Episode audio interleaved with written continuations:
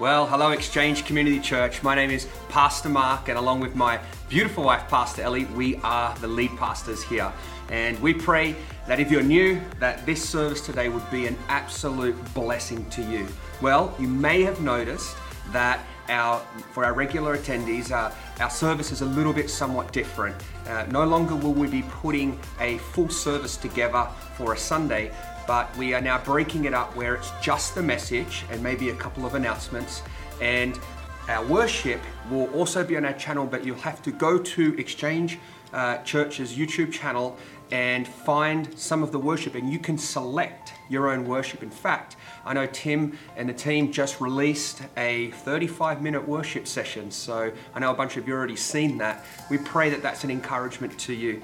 And, and again, I want to thank all of the people behind the scenes that have helped make all of this stuff happen. So, a couple of things community groups are back.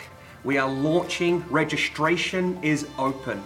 We encourage you to sign up, especially if you're new to Exchange Church and have somewhat joined online and haven't really been able to make some of those in person uh, touches and connections with people.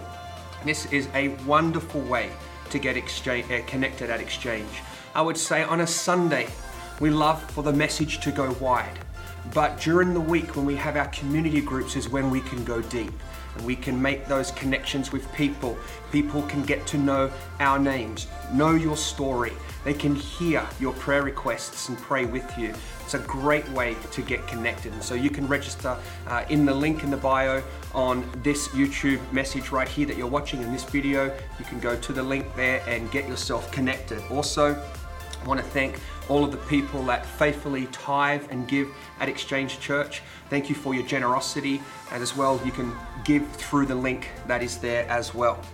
And if you have any questions for us, as I read some of these announcements here, if you've got any questions, you can email us at hello at exchangecc.com and we will get back to those emails. We do respond to those as quick as we can.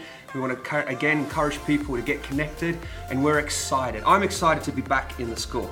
It's awesome and we're seeing God beginning to do something there already, and it's wonderful. It's a great in-person worship experience, and and if you can, we love to encourage you from the couch to the congregation. And if you are able, if your health permits, and, and it's a wise decision for you, um, and there's nothing stopping you, make the decision to do that, to be in your local church community as we go forward into 2021 and all that God has for us. Well, for those of you who have been uh, watching over the last few weeks, you'll notice that we have launched what we call a study on the attributes of God. And we believe this that if you have a healthy view of God, then and a healthy view or understanding of who He is, His nature, then that will affect your relationship in a positive way. But if you have an unbalanced or unhealthy view of God that is not correct, then your view of Him could be compromised and could be amiss. You could be cutting yourself off from the favor and the promises that God has for you, the purpose and the plans that God has for you, simply because of a bad belief that has crept in somehow along your journey of who God is, what His nature is like, and it is robbing you of a wonderful life that God has for you, that God has pre purposed for you. And so, over this last season and into this next season, we are believing that maybe just a little bit there'll be a shift in the way that we view God, an increase. Maybe there'll be an expansion, and we'll be able to operate and function at a higher capacity, churning over more fruit for His kingdom. Everybody wants to be used by God. And I believe one of the ways that that takes place is by us simply getting to know God. Who is God? And of course, as I say that and those words leave my mouth, it would, it's almost an impossible task to describe God. He is God after all, the one who created everything. And so, with that though, it's not going to stop us from having a go. And last week we talked about the attribute of love. God is love. And when we talk about that attribute, I realized one sermon is not enough to talk about the attribute of God. In fact, one season or one year is not enough to talk about the love of God. And with that, I was uh, leading into this message, I was sitting in my with a group of people, and as we were sitting there, I, I asked everyone this question. I said, "Put your hand up if it feels like we're uh, we're in the end times right now." It's kind of a spooky question. And funny enough, of I think there was nine people there. Straight away, every single person put their hand up, and I thought that was actually quite fascinating. And I've been watching, I, I listen to other pastors around the world and hearing what people have been putting out there. It's funny, a lot of pastors have been talking about end times, and, and it feels very end timesy. And again, um, I know what you're thinking is that every single time uh, that we talk about end times, that every generation thinks that they are the last generation. Everybody wants to be raptured, I think, and and we all want to be special. We all want to feel like we were the ones who picked it up. And so, but what's different about the season in which we're in right now is the Earth's capacity to be able to fulfill Revelation prophecy of what the end times is like is there. The technology is now there. And so it's funny, we're also, what came up in the conversation is people talking about the different generations. And, and we went through the list. I think we got baby boomers, and then we went to Gen X, then we went to Gen Y. Um, that would be me. Ellie's Gen X, and I'm Gen Y. That's not true.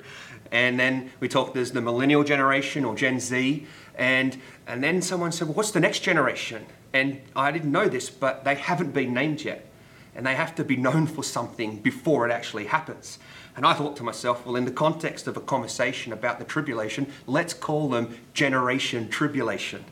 There it is, people. You heard it here first at Exchange. Generation Tribulation. They're here one minute and they're gone the next. And that was an awesome dad's joke. but I was watching and I was thinking about that this could be, if we are in that final stretch, that the importance and the role of the church is crucial. I was watching uh, the Olympics. I love watching the running. The track and field's my favourite. And it was the 5,000 metre men's final. And I was watching the race unfold. And I never picked this up before. Maybe you have, maybe you haven't. But you'll notice that the pace of the race is not the same as the last three laps. When they kick in to those final three laps, they just take it up to a completely different level. And I know right now uh, that when I think about the church, if we are in the last season, it seems like the kind of season, if, it's, if, if that's the case, then planning out a race, it would feel like the church needs to kick up to another level and knowing what the role of the church is in the final days and the final hours, we need to step up to a completely different level and, and, and function at a different level of, of influence, of fruit, of capacity than we ever have before. And in saying that, achieving that, the Bible says that where there's unity, God commands a blessing. An ununified, divided church it's very hard to see God's plan fulfilled through a church that's divided. In fact, divided we cannot stand. And so, the importance of how we treat each other, how we connect and relate to each other in this season, I believe really matters. There are plenty of reasons right now in our world to be divided. There's plenty of reasons just turn on your TV and there's many, many opportunities for us to be distracted and divided. But, there, but the, the reason to be united, being the gospel, will always be greater than all of that other stuff. The reason for us, the crucialness of the church being united is so important in this hour. But just as important as the need to come together and unify is the reason why we unify. The reason why we unify. We must unify from a spirit of love. We know this. And why is it important to unify on the foundation of a spirit of love? It's because love casts out all fears. Love conquers a multitude of sin. In fact, what I believe that over this last 18 months, what I've seen within church and the way that people are relating to each other, the way that people are treating each other, the things that people are saying about each other, and how they're connecting is somewhat unbecoming.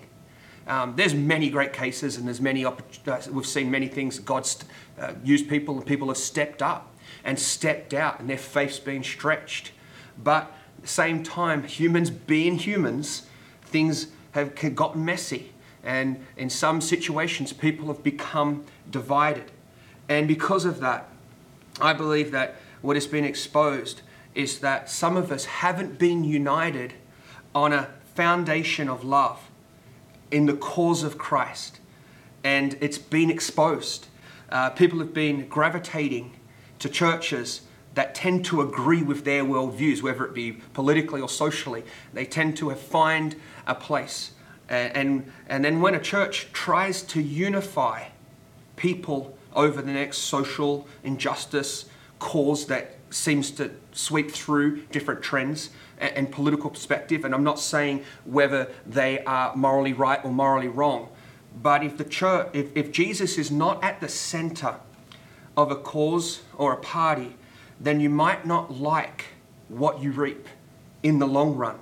If we unite over some superficial or some causes and not on a foundation of Jesus Christ and the gospel message in a spirit of love, then any old thing can take us out and cause us to disunify. This is why unifying in a spirit of love is so crucial and important. Unity in a spirit of love looks like this my love for Jesus, the Great Commission, and building His church, what He's returning for, is greater than my frustrations with other believers. So, therefore, I choose unity over division. My love for Jesus, the Great Commission, and building His church is greater than my frustrations with other believers. So, therefore, I choose unity over division. You know, I, I think sometimes the greatest force against the church is not necessarily the principalities of an area, it's not the political perspective of someone. It's not the, the, the social media and the media attacking the church. I often think one of the greatest challenges to the church is the way we treat each other. Treating each other in a spirit of love or treating each other selfishly in a way that is unbecoming to who God has called us to be. I thought Ellie preached it so wonderfully a few weeks back when she said this. It's real simple. This is the gospel message. Jesus came Jesus died. Jesus rose again. Jesus established his church. Jesus announced the Holy Spirit. Jesus ascended into heaven. Jesus is coming back. I love that last one. Jesus is coming back. Let's not live like Jesus is not coming back. He shall return. One day he's coming back. You know, and I hear a lot this when I have conversations with people, uh, or the, the, saying is trust the science, which is a funny thing. The definition of science is observable and repeatable. And so uh, when I hear that statement, it doesn't really make a lot of sense to me. And, and this is not an anti vax um, statement here that I'm trying to establish, but, but we, we need to be, we, I want to remind us today that we are men and women of God. If we call ourselves Christians, we believe some pretty wild things. We really do. And be careful when you follow into a uh, theology of trust the science because uh, the science does not support the resurrection of Jesus. The science does not support the return of Christ. That's what you believe. The science does not support the miracles in the Bible and the miracles that we are still seeing happening today. The science doesn't support that. It doesn't make logical sense. It goes against the natural laws and order that we see in this world, which God put in place, by the way. So, what I'm saying is this: is I'm not sure. Again, coming back to uh, the beginning of this message, I'm not sure if we're in the final hours and Jesus is coming soon. I'm not sure. I don't know that, um, and I'm not going to pretend to claim to know that. Um, I don't, and I don't know uh, that, but I do know that the church's role and, and is, in the end, really does matter. The, the part that we play before Christ returns really doesn't matter. How we treat other people matters to God. It significantly matters to God. Now, I want you to listen to this. Love conquered law. Love conquered law. I want to encourage this is a way that we can help build up stamina in the way that we treat each other and unity being so important in church and in a church culture. Love conquered law. This means that when our feelings get hurt or human our human nature is to want to hold people accountable to God's law.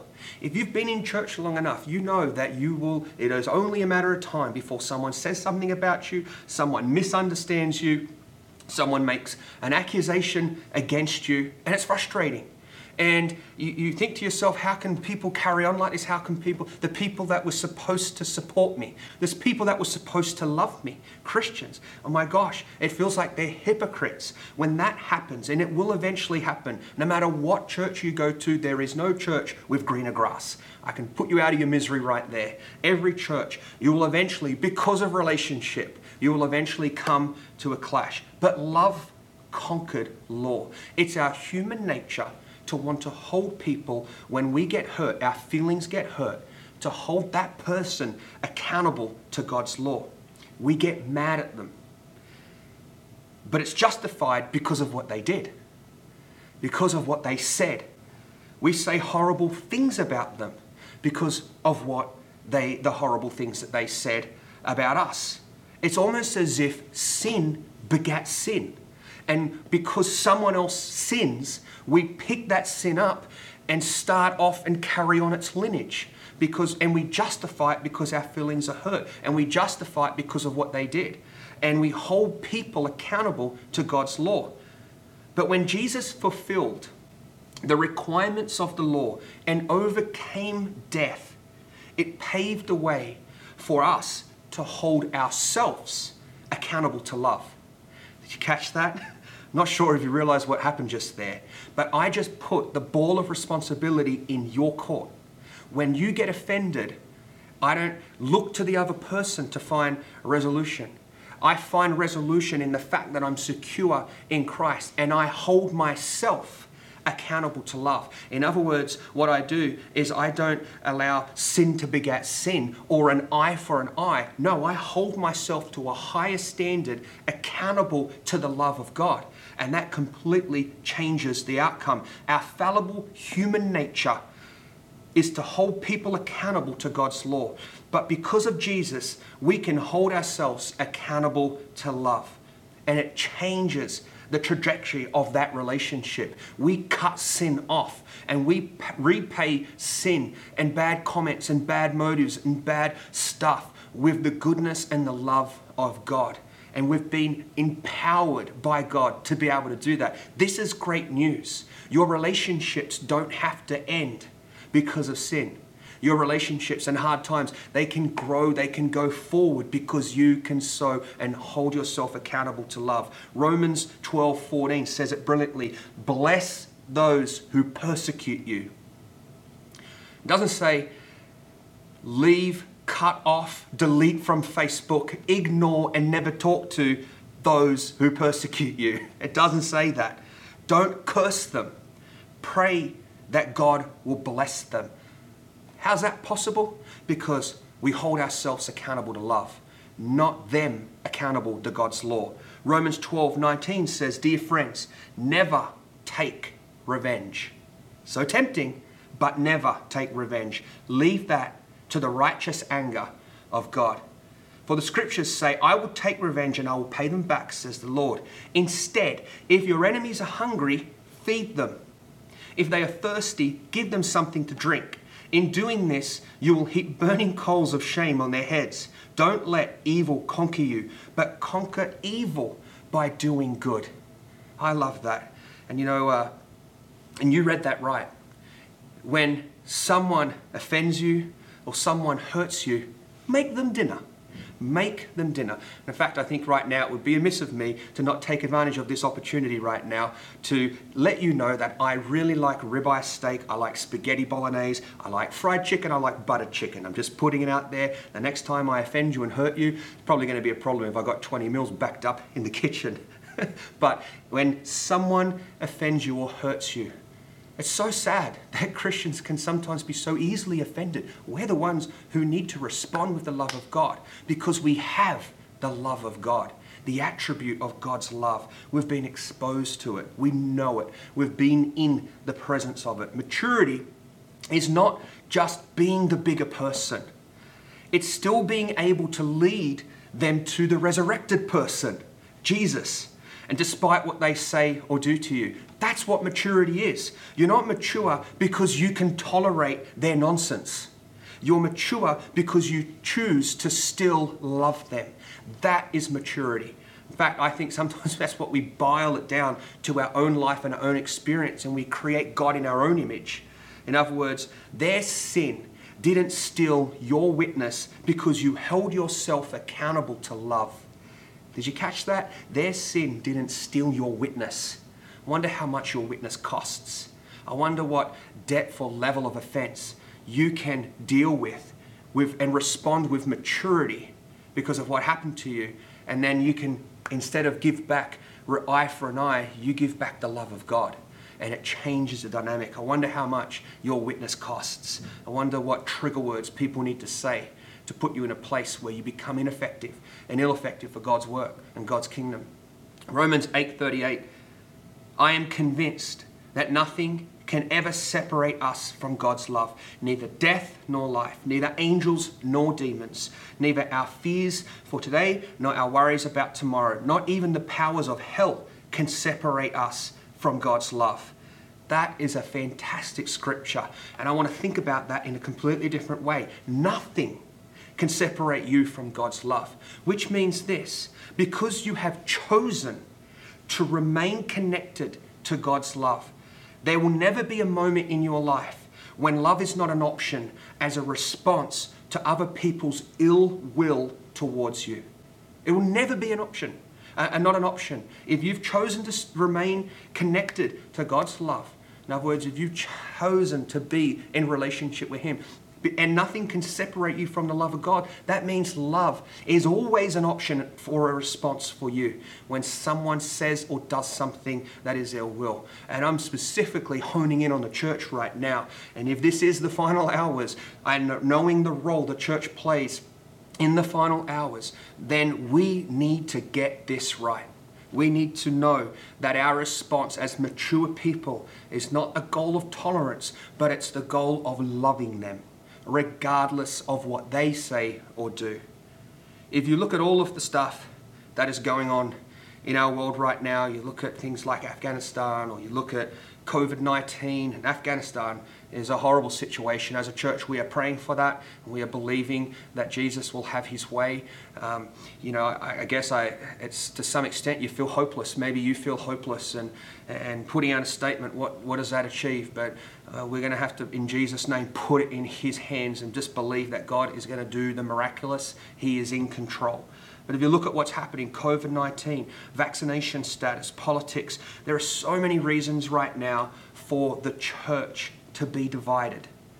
The enemy uses every single thing he can to divide a church. But none of those reasons are greater than why we need to be united. None of those reasons are greater. And I'm talking about the cause of Christ. The gospel message is so crucial right now. People need to hear the gospel message. And the vehicle that God has chosen to return for and use to facilitate the gospel message is his church, his bride. Now, now, if you're there by yourself, you don't have to say this. Also, everyone has to say this. If you're sitting there, everybody say, feelings are fun. Feelings are fun. And then turn to the next person, if you're with someone, two or more, and say, feelings are dangerous. Feelings are fun feelings are dangerous. Now, feelings are fun, and that's why people go to theme parks. Theme parks are wonderful. Uh, that's why you have relationships, because feelings are fun. And that's why you get married. And that's why food is so good. That feeling of eating a nice spaghetti bolognese or ribeye, or pulled chicken, buttered chicken, it's just all wonderful. But feelings are also dangerous. They can deceive you. Feelings, they can, they can motivate you to say horrible things about other people because of a feeling that you had. They can cause you to live under a rock in fear because of the feeling of what might happen, even if it's not a possibility. That feeling can cause us to live in fear. They can lead you into a relationship that wasn't what you expected it to be. It turns out completely different. The relationship starts out with, oh my gosh, you are so easy to love. And then it drifts all the way from, you are impossible to love. And feelings could have carried us all the way to that place. Feelings are fun and feelings are dangerous. And it is almost impossible to talk about the attribute of God's love without having a conversation about how feelings, if we allow them, can corrupt our understanding of God's love. Feelings are so powerful. Feelings can influence the way that we view God. And we can reduce God's love down to a feeling if we're not careful.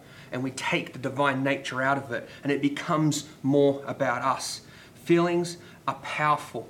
And I want you to understand is that you are a living, breathing, processing machine. That is who you are. You are a living, breathing, processing machine. When, when life happens to you, and then you process that experience or that information through your intellect and through your feelings. When life happens to you, that's that's what we do. When stuff happens, when things go right, when things go wrong, when I get a new job, when a new relationship starts, when I buy a house, when I have a child, all of the life and maybe negative things happen. When life happens, we process it through our intellect and our feelings. And, you know, I'll, I'll, I'll say it this way I don't like jumping in a cold pool because my intellect has taught me through my experience of my feelings that cold is horrible. And there's two kinds of people there's people who slowly get into the pool, they get their feet wet, and then they allow the water to go up to their shins below their knees. And then they go in up to their waist and they stand there like this with their hands in the air for about two minutes until someone sneaky and cheeky comes up behind them pushes them into the water. Then there's the other group of people who just want to jump straight into the water and just get it over and done with, get that cold snap through, deal with the ice cream headache as it comes. But it's our feelings and our intellect that helps us process reality around us. And even if you seek out the wisdom of someone else, and say, well, hang on a second, it's not just my intellect and my feelings that are processing life and life that happens to me. What if I go to someone else? Well, even if you do go to someone else, you still have to process and, and, run that through how you feel about what they say. And by nature of the fact that you don't act upon every wise counsel that you are given, whether you may think it is not wise, is still the buck stops with you when we process this stuff. Now, I say all this to say this can we agree that through our, this living, breathing human body and, world, and mankind across the globe over many centuries uh, has not been able to produce a, and, and is incapable of producing a loving world? We're incapable of doing it. We can't produce a loving world. In fact, what happens is you just have, to, and you don't believe in that, you just have to turn on the news. Look right now what's happening in Afghanistan. Look at the crime that we see, and, look at our jails and our prisons and our, and our courtrooms are filled with people because we are, as human beings, incapable of creating a culture and a world of love. And I, and I, and I don't understand it, and it's wild and, and how is it that people can be so horrible to each other? What gives them permission to behave and speak and conduct in a manner which is just so ungodly? How does that happen? The problem is, and this is what I believe, is that love has been reduced down to only a feeling.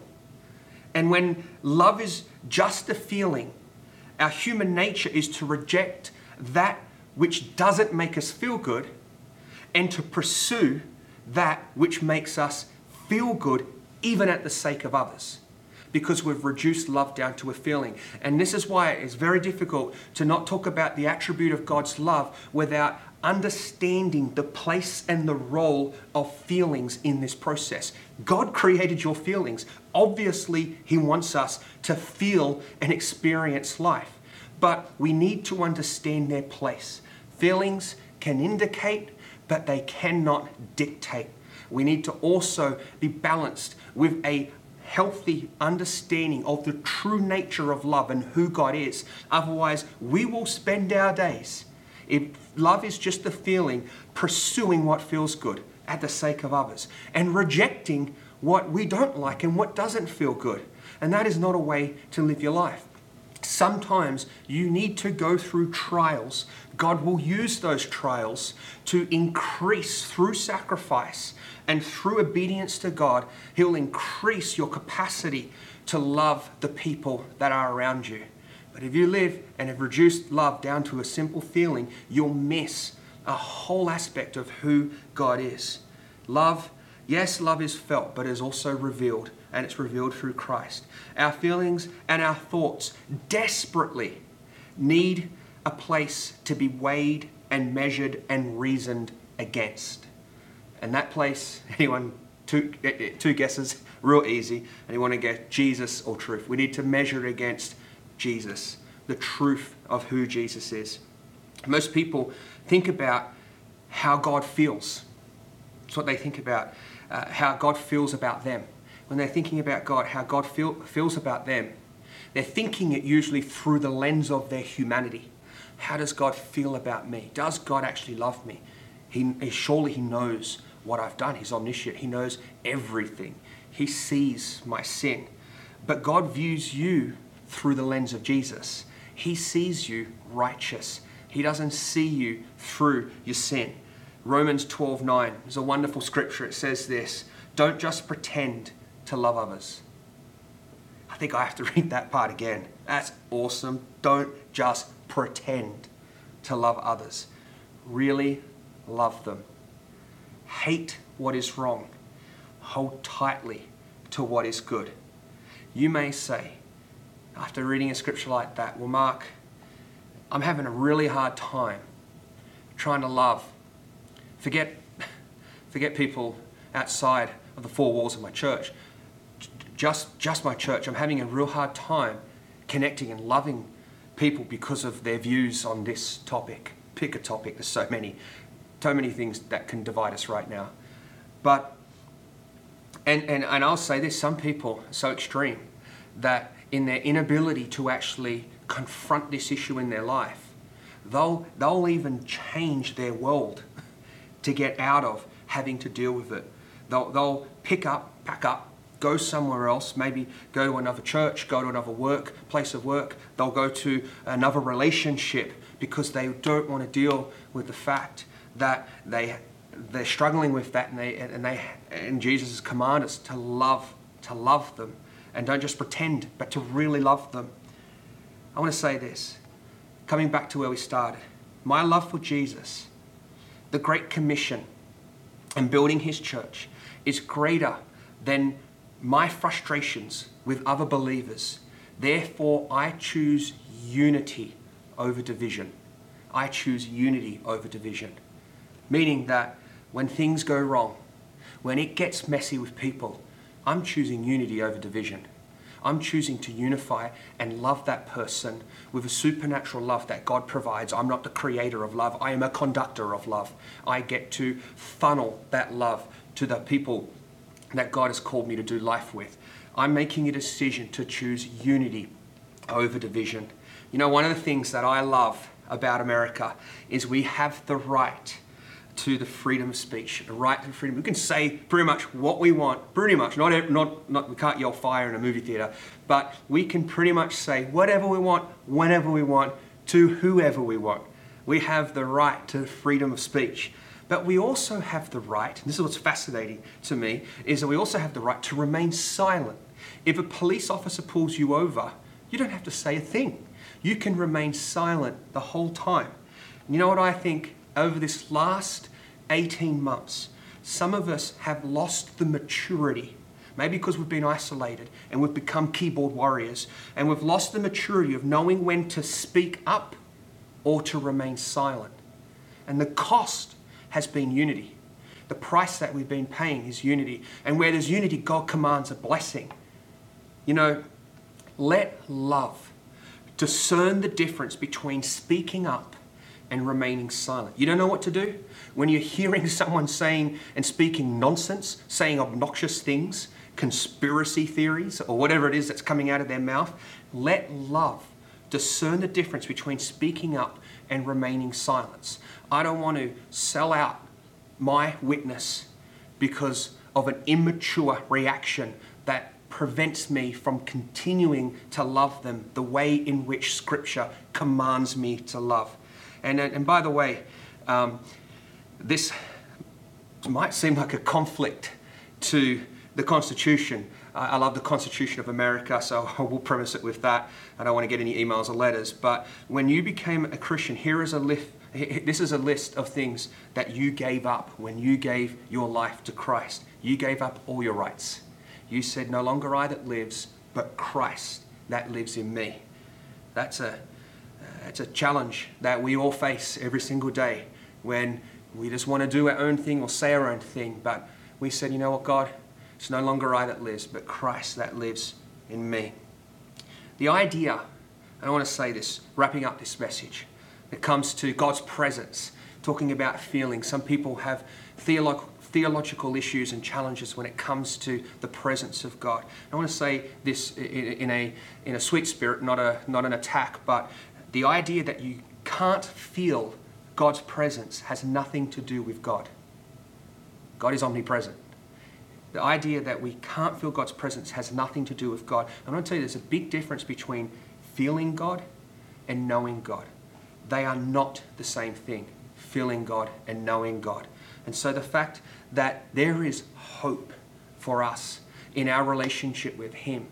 Yes, we will at times feel the presence of God, the tangible presence of God. I would say last Sunday at church in our worship, it was electric in the atmosphere. You could feel the presence of God. And most people after the service commented. In fact, funny story, I said to my eldest son, uh, my wife had preached a week before, and I said, Oscar, whose message was better? I'm obviously saying it facetiously, but I said, Oscar, whose was better? Was mum's better or dad's better? And he went, the worship was better. I thought that was awesome. He felt the presence of God, and there'll be moments like that. But feeling God and knowing God are not the same thing the Holy Spirit can reveal the love of God to you, and you can intellectually understand how love works. And when you don't feel like loving someone, the good news is this is you can draw from that revelation of what God has revealed, the Holy Spirit has revealed, and you can make wise decisions. Love is always an option. When you remain in Him, love is always an option. You can always respond that way, which is good news. Amen. My prayer is this is that over this next season, that Exchange Church will continue to be known as a mature church that responds to situations with love, kindness, grace, because Jesus paved the way when he overcame the law and sin and death and he rose again. It made an option, it provided an option for us to now not hold people accountable to God's law, but we can hold ourselves accountable to God's love. And so, therefore, out of who we are as a church, they will know by the love. They will know that we're His by the love that we have for one another.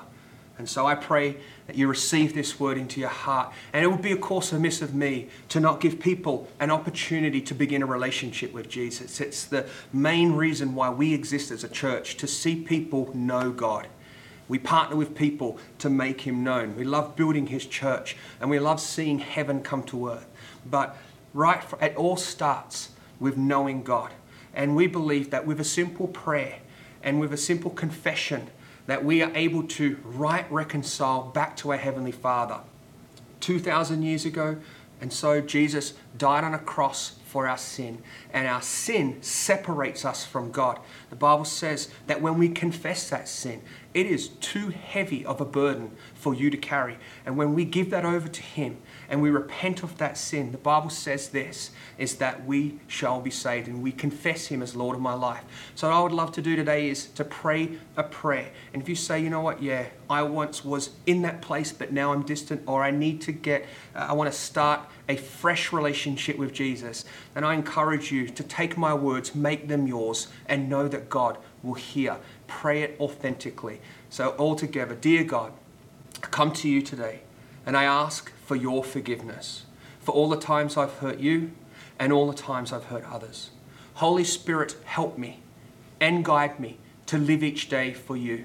And so, from my heart, with my mouth, I confess you as Lord of my life. In Jesus' name, amen. Fantastic. Well, as I mentioned right at the very beginning, eh, we are starting our and launching our community groups, which is a great way to get to know people. And hey, if you prayed that prayer today, why don't you email us at hello at exchangecc.com? And we'd also love to get you connected into a community group. Uh, we don't want you just to have a moment with Jesus, we want you to have a relationship with Jesus. And there are amazing people that would love to help partner with you to see you go from a new Christian or a, a, a, freshly back into relationship and see you become effective for Him. That's our heart at exchange. We pray that you have a fantastic week. We pray that God continues to use you and your life and the influence that you have for Him. We pray that you actually be a beacon of love because that's who God's called you to be. In Jesus' name, have a fantastic week and we'll see you in church next Sunday.